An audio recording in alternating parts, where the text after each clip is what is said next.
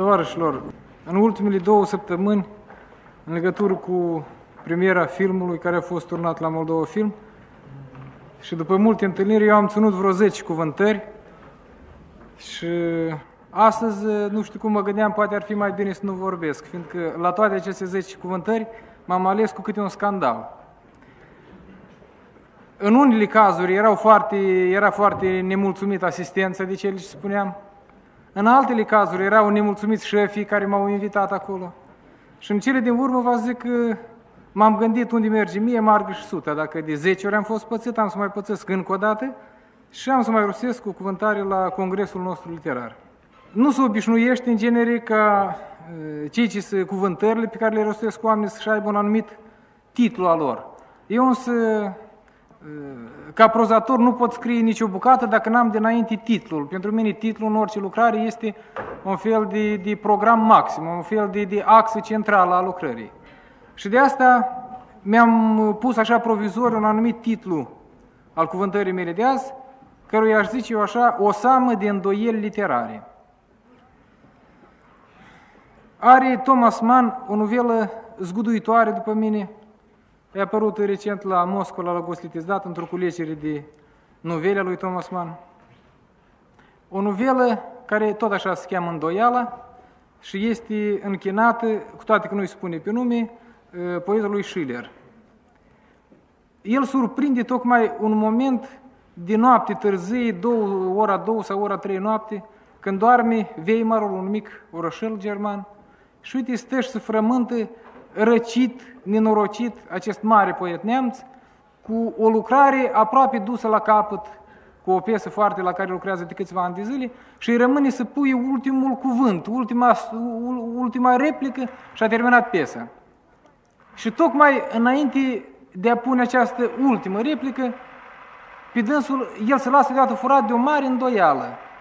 Și el începe să îndoi, în genere, dacă este el scriitor, să îndoiește dacă are rost piesa aceea pe care a scris-o el, dacă o să fie primită de oameni, și se lasă furat pentru patru sau cinci ore până de ziua albă, furat de o strașnică îndoială, așa de, de un fel de, de, de frământare neagră, pur și simplu.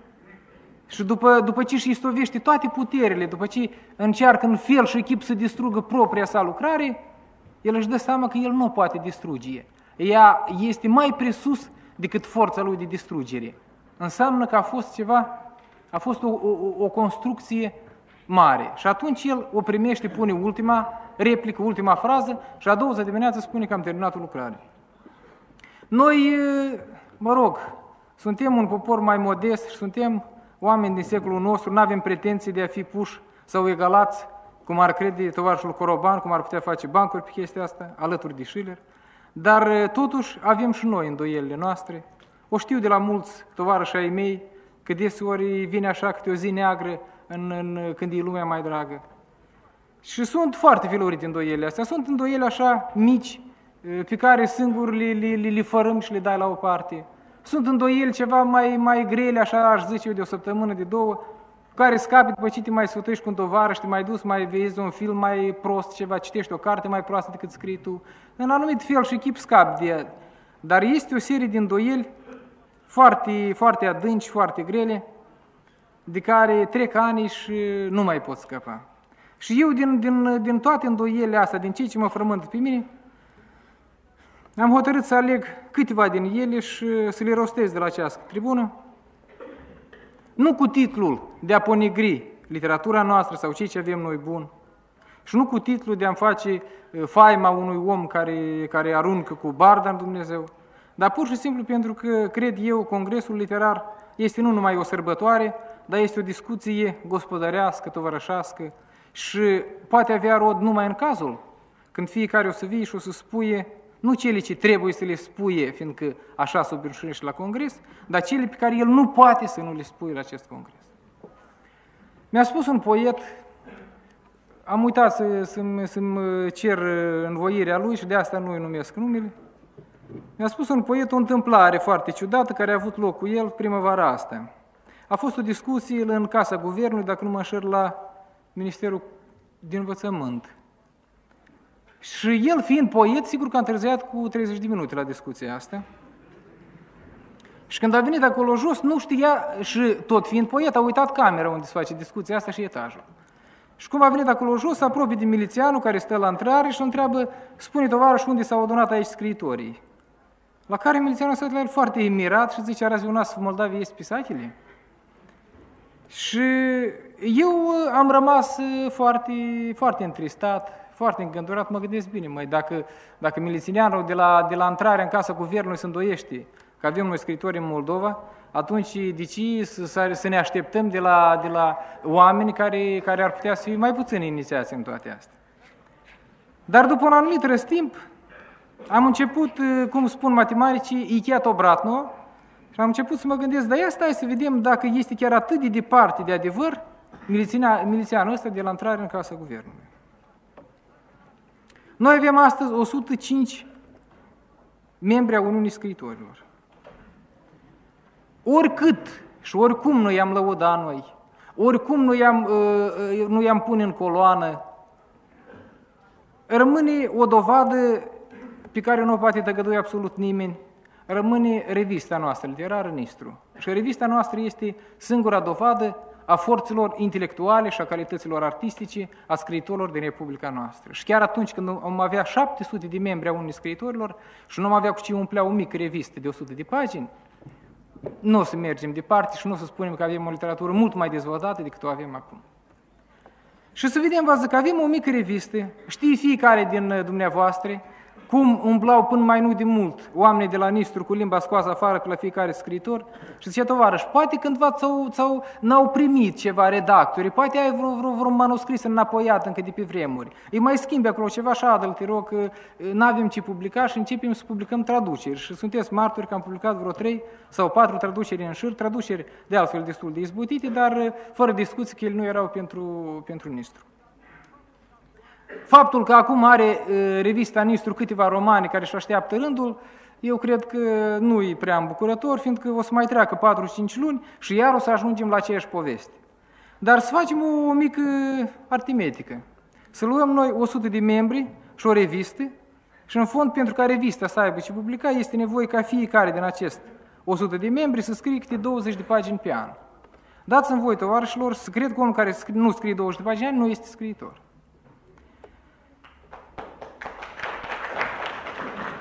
Și atunci vreau că să vedem. Dar cum am ajuns noi în halul ăsta că avem 100 și ceva de membri a unui scriitorilor și nu avem în fond cu ce umplea o revistă? Umplea, eu nu zic de, de calitate, dar pur și simplu să umplem ca să avem ce publica.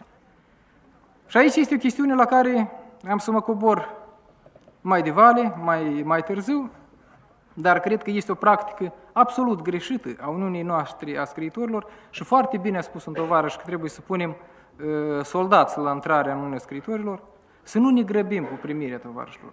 Fiindcă, de ce să ascundem? Uniunii îi place grozav să aibă consultanți. Cât mai mult consultanți, să ai pe cine unde trimite.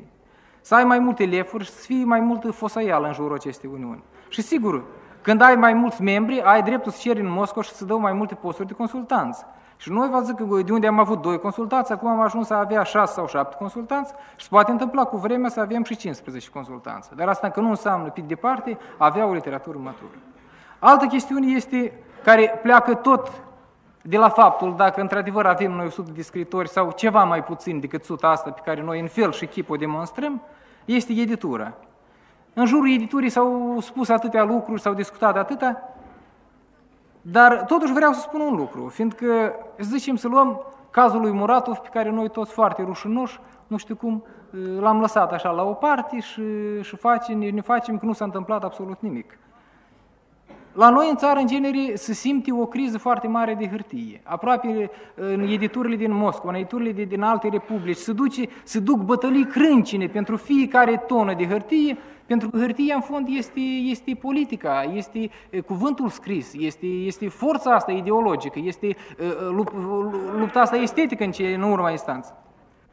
La noi, pentru hârtie, aproape n-a luptat nimeni niciodată la editură, fiindcă cei ce scriem noi este atât de puțin, atât de, de mic ca volum, încât rămâneau uh, rămâneau rezerve foarte mari și din aceste rezerve a crescut și Șvedov, din aceste rezerve a crescut Muratov și eu cred că cu timpul o să crească încă foarte mulți de tipul lor, atâta vreme cât uh, forța intelectuală a scriitorilor din Moldova și, și capacitatea lor uh, de, de însămânțare a ideilor nu o să ajungă la, la dimensiunile ca să poată folosi cel puțin hârtie pe care o avem noi acum din partea statului. Altă problemă, sau mai bine zis, altă îndoială care mă frământă, este limba noastră literară. Nu vreau să, să vorbesc în felul în care a vorbit Varșu Barjanski. În genere, eu țin mult la versul lui Vieru și mie mi s-a părut că în gura lui chiar și versul lui Vieru sună pocit.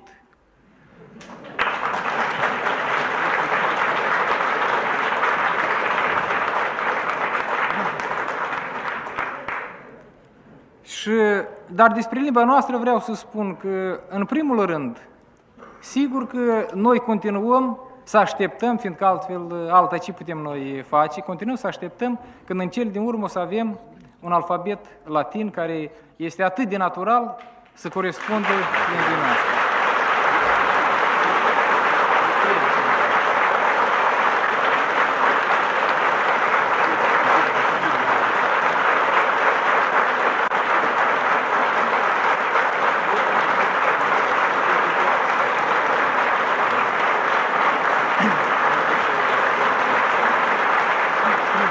A spus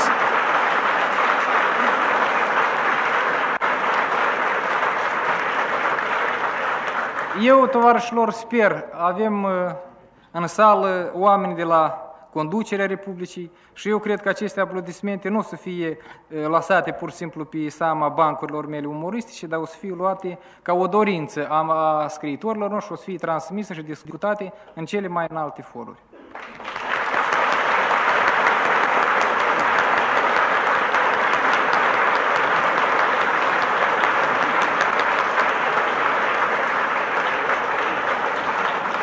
Întrucât mi-am adus aminte, tovarășul Barjanski l-a acuzat aici foarte grav pe Mihail Cimpoi, fiindcă stă acasă încuiat și citește gazete românești.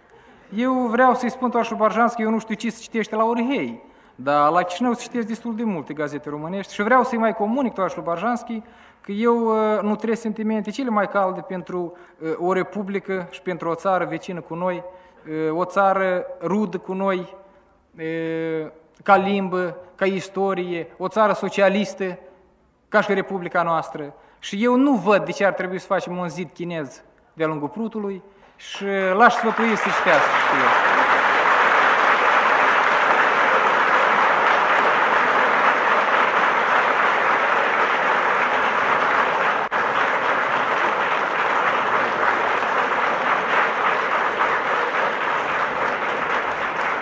Ceea ce privește, tovarășilor, limba literară, pe mine mai mult mă frământă altceva. Să zicem, uh, chestiunea cu alfabetul, eu cred că în ultima instanță totuși o să fie rezolvată. Mai dramatic mi se pare mie situația că astăzi limba noastră, nu literară, dar limba vorbită, acel, acel mare ocean din care își, își alege uh, forțe și se împrospătează limba literară, aceste izvoare străvechi de mii de ani au rămas împărăginite și împotmolite de o sumedenie, ă, cum i-aș spune eu, de o sumedenie de elemente birocratice și parazitare și când te duci la noi într-un sat acum, eu mă duc la mine acolo în sat și când vorbesc cu ai mei îmi spune fratele, Bretu a început să vorbești românește de la o vreme. Și nu este vorba Nu este vorba că am început să vorbesc românești, dar vorba e că a fost el un timp președinte acolo într-un selpou, nu știu unde, și s-a umplut de, de, de atâtea chestiuni, de, de, de, de aluate de acolo, încât la fiecare două cuvinte moldovenești are cel puțin șapte și nu rusește, oarășilor. Eu uh, sunt uh, un mare partizan al culturii ruse și eu cred că noi, realtoind multe din tradițiile ruse și sovietice, la noi am făcut foarte mult bine, dar cei ce vine pe linia uh, silispolcomurilor și ce vine pe linia silipourilor acolo în raion, asta eu nu o primesc, tovarăș. Și eu cred că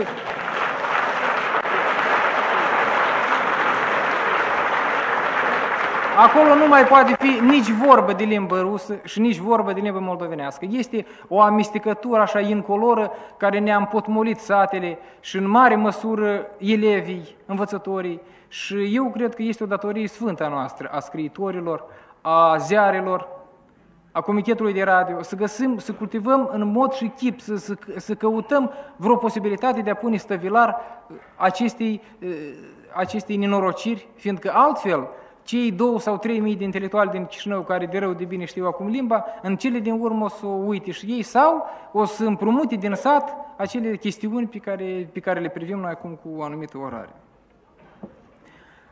Altă, altă îndoială care vine după limbă este un echilibru de opinii la noi la Chișinău, dacă avem noi un echilibru de opinii sau dacă nu-l avem.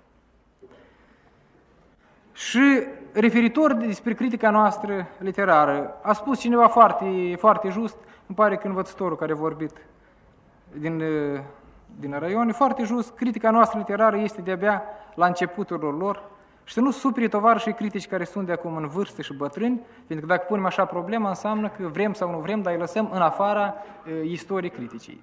Și ei nu o să ne dea voie să spunem asta, fiindcă de prin 50, mi-aduc aminte, umblă coroban pe străzile orașului și face uh, oral o istorie a literaturii noastre uh, moderne. Și se duc lupte mari pe cine îl recunoaște el și îi dă un capitol și pe cine nu îl recunoaște și nu îi dă niciun capitol în acea istorie a lui de literatură. Eu cred că de-abia începând, poate cu Mihail Cimpoi, care eu sunt de acord cu mulți tovarăși care au și anumite rezerve în privința lui, el încă nu este limpide ca gând, el deseori se lasă furat de, de o frumusețe de stil, în detrimentul adevărului pe care el trebuie să-l găsească ca critic, dar eu cred că, ă, începând cu Mihail Cimpoi, noi avem o împrospătare a criticii noastre.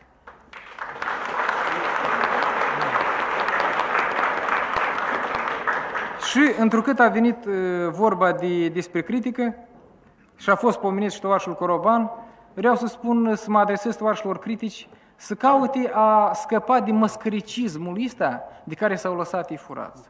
Și nu este vorba că mă tem eu, zicem, că lucrarea mea o să fie murdărită la cursurile de stradă de Coroban, fiindcă, cred eu, lucrarea mea este mai presus și ea nu poate fi murdărită nici de Coroban, nici de foarte mulți oameni ca el. Dar mă tem cu un scriitor tânăr încă, care mai, poate mai puțin decât mine da un răspuns atunci când este nevoie, mă tem că un acest scriitor tânăr poate fi murdărit și nu, și nu, nu o să-și mai poată reveni după bancurile astea ale lor.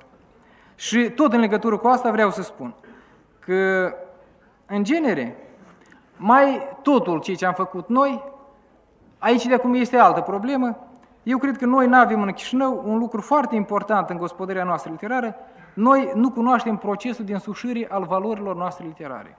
Și aproape totul ceea ce avem noi, avem venit prin Moscova. Vine Moscova, se uită în totul ceea ce avem și zice, fraților, degeaba distrugeți lucrarea asta că ea e bună. Și de-abia după ce vine din Moscova, noi o luăm și spunem, bă, ca să vezi că într-adevăr e bună. Dar fără ca să amestece, să zice, fără ca să vii un, un om mai inițiat, în afară, poate, de cazul lui Busuioc, să vedem cum o să aleargă încă până la urmă, eu nu, nu cred că o să termine bine chestia asta cu cartea lui Busuioc, dar în orice caz, la Busuioc, societatea așa literară a fost mai activă și caută a se pronunța și caută a stabili valori așa de-a dreptul la noi. Și nu este, după mine, îndoiele când spunem că nu avem critică, tovarășilor, ce articol de critică scris aici la noi la Chișinău a produs măcar o impresie cât de mică la Moscova. Absolut niciun articol. Dacă să nu ținem seama de uh, istoria literaturii moldovenești, în scoarța cei roșii editată la Moscova, unde se spune, tovarășilor, când Chișinău activează cu foarte multă energie și succes scriitorul Leonid Corneanu. Este o rușine, tovarășilor, pentru critici, să scoți o carte la Moscova cu mulți ani după ce a murit scriitorul și să nu vezi pur și simplu ce scrie acolo. Eu nu zic de, de alte chestiuni. Și întrucât a venit vorba, tot cu critici și cu... Vă zic că, cum se face critică la noi? Un scriitor scrie o carte, a terminat și începe să scrie altă carte. Nu, criticul face altfel. Criticul își formează o părere despre cartea asta și scrie un articol la gazetă. După aceea el scrie un articol problematic unde adună totul ce a scris la gazete și publică în revista Nistor aceleși păreri pe care noi le-am citit de acum în gazete. După asta se editează o culegere a criticilor și el pune articolul ăsta și îl editează Și vine absolut cu aceeași părere pe aici pe acolo modificată. Pe urmă, criticul și editează el singur o carte aparte, cu o serie de articole și cu aceleași păreri pe care noi de acum le știm. După asta se face o istorie literaturii moldovenești. Și toți criticii scot de prin geantă totul ce au spus despre literatură, împachetează în altfel și vin peste capul meu cu istoria literaturii. După asta, iau aceeași istorie, o, tra- o traduc și o editează de acum la Moscova și iar vine peste capul tău cu aceleași chestiuni și cu aceleași păreri despre aceleași cărți. Și este tovarășul pur și simplu un justitor pentru literatura noastră. Un critic vine cu, cu aceeași păreri și se poartă cu ea pur și simplu ca un rus cu traista. Nu vreau să, să mă duc. Așa, Acum, ă, altă chestiune, altă îndoială pe care o am eu, tot în legătură cu gospodăria noastră literară, este atitudinea oficialităților noastre din Republică față de scrisul literar, față de scriitori și față de cărțile noastre. S-a spus de cum despre localul Uniunii Scriitorilor și eu vreau să spun că în acest scurt răstimp de după război, Uniunea noastră a fost mutată ca un iepuri într-un fund de o, de, de o gradă în cinci localuri, din unul în altul.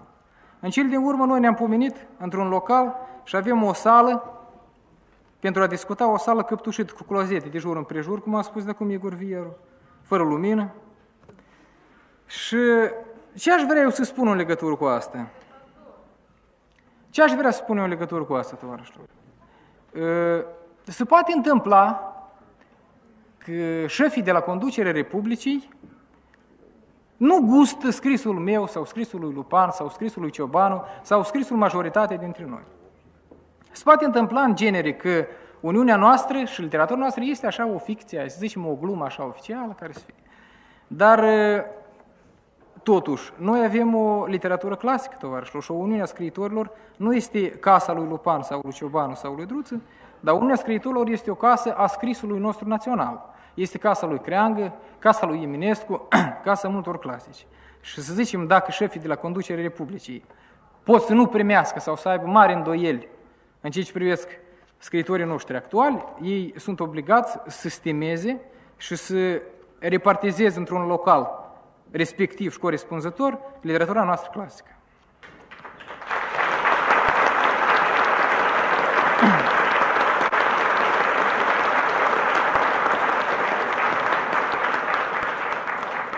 Din păcate, eu cred că noi nu o să avem un uh, local mai bun decât îl avem, fiindcă, întrucât acum e o cuvântare din doiel, vreau să mai vin cu îndoială peste îndoiala pe care numai ce am avut-o.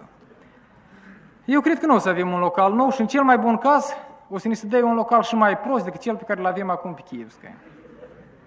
Dar vreau să, să, să, uh, să spun că, după adânca mea convingere, chiar și atunci când o să fim mutați la marginea orașului, în două camere mucegăite la subsol, ca Uniunea Scriitorilor, chiar și atunci scriitorii noștri își vor îndeplini misiunea, fiindcă scriitorii noștri au venit în literatură și scriu nu pentru epoleți de generali, nu pentru medalii, nu pentru palate, ca să aibă unde juca șah, dar pentru că s-au lăsat furați de o mare și grea sarcină aș sluji poporul său.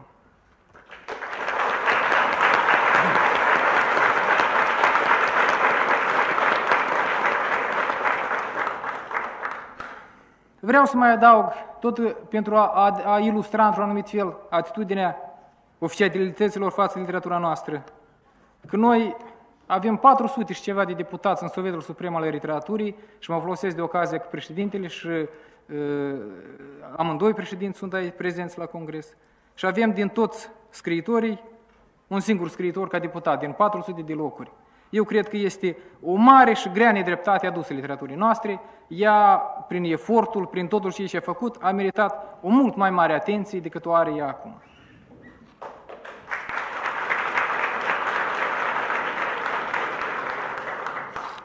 Acum vă zic că alt îndoială, în afară de, cum zicem, de atitudinea oficialităților, eu mă tem că la noi, în gospodăria noastră literară, este un proces de discompunere interior care îl are Uniunea noastră și care își are loc zi cu zi, săptămână cu săptămână și întrucât noi suntem la congres și fiecare din dumneavoastră cu o ureche ascultă ce spun eu, dar cu cealaltă ureche ascultă ce spune vecinul lui, cine vorba să fie președinte. și întrucât toți suntem acum plini de, de, de, de energie să facem totuși o mică păreatcă la noi, eu vreau să mă rostesc absolut categoric împotriva practicii de a avea un prezidium de șase sau șapte sau nu știu câți oameni la Uniunea Scriitorilor. Pe dintr-o parte, în acești șapte ani de zile, eu ca membru a Uniunii Scriitorilor, vreau pur și simplu să mă plâng Congresului și să spun că niciodată, din cele ce am spus eu, din niciun cuvânt al meu nu s-a ținut seamă la Uniunea Scriitorilor și toți menționa în fel și chip că sunt un băiat foarte talentat, dar dacă am căutat eu să spun ceva sau am căutat să susțin pe cineva, de-abia atunci omul acela era promovat și era primit cu, cu, cu brațele deschise. Și fiind chiar membru a Comitetului de Conducere, Uniunea are acești șase sau șapte oameni și când ai intrat la Uniune, vezi ușile închise, toți stau cu degetul ridicat sus, ei stau strânși într-un ungher, să șopotesc ei între ei și discută ceva. Acum a fost un caz care m-a, m-a, m-a zguduit pur și simplu vreo cinci zile în urmă, Ă, suntem anunțați cu toții să venim la Uniune, la o ședință a Comitetului de Conducere, la ora 2 să discutăm nu știu ce chestiuni de congres.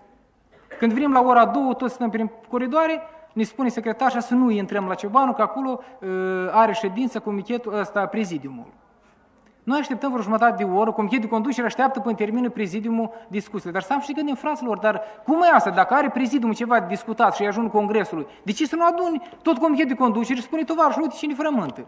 Nu, prezidiumul stă acolo închis și discută. Eu întreb, dar ce discută? Nu, și în mare taină primesc în Uniune vreo 12 oameni deodată. După ce se termină chestiunea asta, Ciobanul ne invită la el în cabinet, dar toți șefii prezidiumului, care de acum și-au boțit dosurile vreo patru ori pe scaun, au ieșit să plimbe prin coridoare și noi stăm așteptând până și ori reveni membrii uh, acelui, uh, nu știu ce, prezidium. Pe urmă se întorc mai și noi discutăm uh, cine o să fie aici în prezidium, cine e chestia așa de, de chițebușuri de congres și până îi spun tovarăș Ciobanu, ei, succes tovarășilor și la mulți ani. Toți pleacă, la care eu zic, bine măi, dar voi ați primit vreo 10 oameni? Da, ce am primit acolo dimineață, vreo 10-12 oameni. Zic, bine, dar tu, de ce n-ai spus? El zice, dar tu de ce n-ai întrebat ce s-a fost limba legată, trebuia să mă întrebi.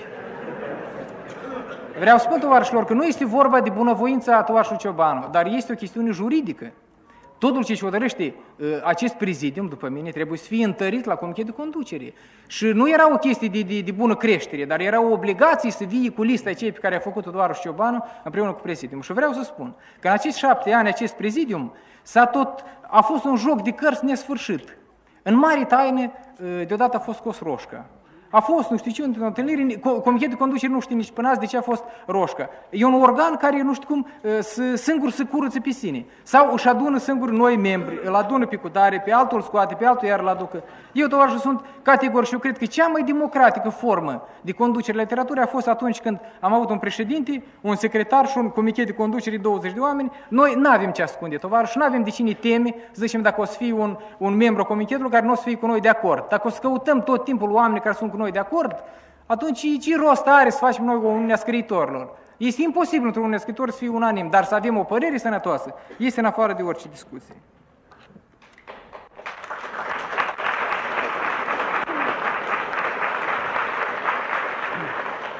Acum vă zic că să o închei cu, cu paginile acestea negri. Eu, părerea mea personală este, fiind de acord cu, cu multe așa, da, în ce privește, am fost foarte des declinat aici și, și lăudat și în fel și chip și cu nu știu ce. Vreau să spun tovarășor că totuși să, să nu ne trecem măsura cu aceste laude. N-am nevoie de, de, de prea multe laude, nici eu, nici cărțile mele. Și eu tocmai acum stau cu baladele demontate pe masa de scris și vreau să termin romanul. Și când aud atâtea lucruri bune, mă gândesc, mai, dar poate să-l lăs așa cum este de acum, dacă l-au primit oameni și le place. Ce rost mai are să termin cartea asta? Dar uh, în legătură cu, așa, în, în, în consecință, toate chestiunile astea, eu cred că ceea ce avem noi astăzi este foarte departe de a zice o literatură matură, o literatură sănătoasă. Noi avem, tovarășilor, câteva începuturi promițătoare și câțiva scriitori, mult mai puțin decât 100, foarte mai, mai puțin, câțiva scriitori care vor să facă un lucru bun și fiindcă dacă spunem noi astăzi că avem o literatură, atunci înseamnă că nu ne mai trebuie nimic. Eu cred că poporul nostru este mult mai mândru și cu mai multă demnitate și ceea ce putem noi promite astăzi, nu-l, nu-l poate satisface pe departe. Și realitatea noastră este atât de largă, atât de bogată, atât de grea, încât noi trebuie să o, să o căutăm zi cu zi, să o înțelegem, să-i prindem ghizul, să-i prindem sensul. Și tocmai atunci, poate, peste 10, peste 15, peste 20 de ani, o să putem veni la un congres ca să spunem că noi avem o literatură care se impune la noi în Republică, se, se impune în, în alte țări și își are un, un bun nume al său.